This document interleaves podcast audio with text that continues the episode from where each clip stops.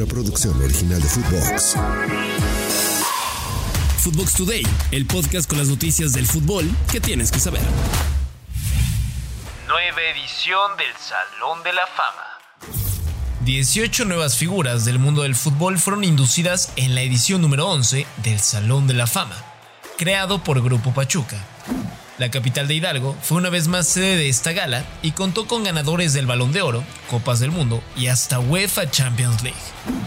Hace 13 años inició este proyecto y en dos ocasiones se tuvo que pausar debido a la pandemia, pero ha logrado compensar esas galas que no se vivieron, aumentando el número de miembros que formarán parte del Salón de la Fama de 12 a 18.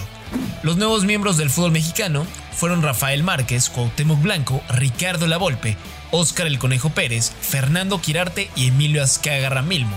Como decanos del fútbol mexicano, se reconoció a José Alves Sague, Isodoro Chololo Díaz, el fútbol mexicano femenil y Andrea Rodevau. Del fútbol internacional, Carlo Ancelotti, Carles Puyol, Samuel Eto'o, Xavi Hernández, Francesco Totti, Rivaldo y Kaká. Como decano del fútbol internacional, Uwe Seller y del fútbol internacional femenil, Pretiña.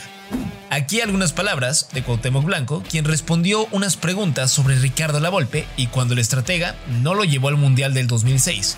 Ambos ahora siendo parte de la misma generación del Salón de la Fama. Escuchemos. Sí me cabronó que no me haya llevado.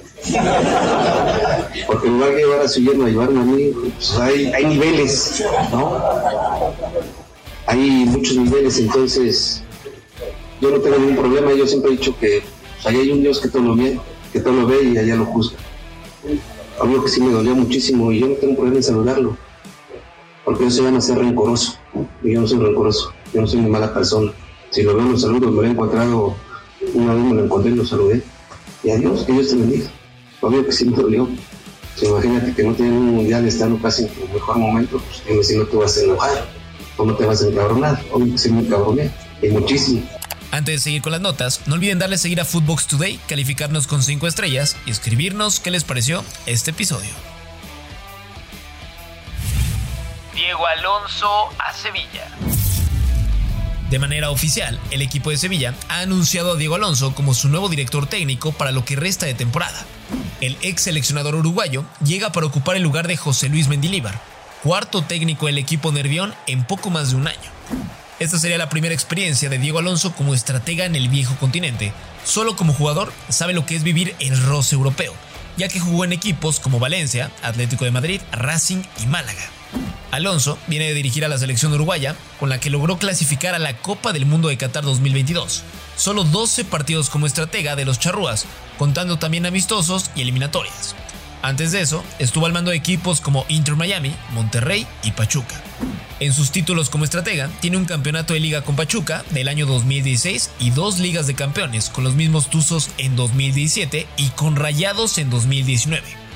Ya veremos cómo le va con Sevilla, ya que después del parón por fecha FIFA, tiene por delante los juegos contra Real Madrid en la liga y contra el Arsenal de la Premier League en la UEFA Champions League.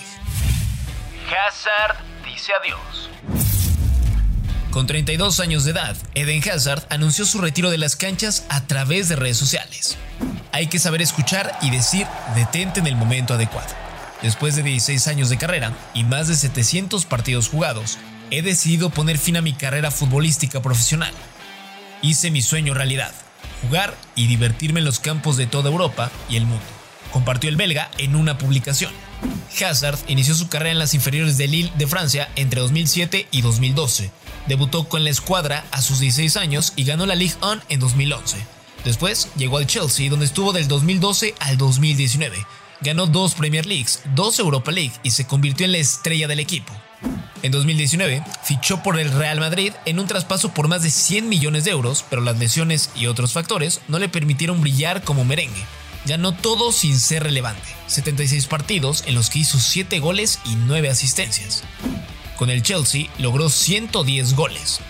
Hablando de selección de Bélgica, también fue un pilar y logró llevarlos a su mejor participación en Copas del Mundo y fue en Rusia 2018 donde lograron quedarse con el tercer puesto. Esto por hoy, nos escuchamos hasta mañana. Chao, chao. Footbox Today. Una producción original de Footbox.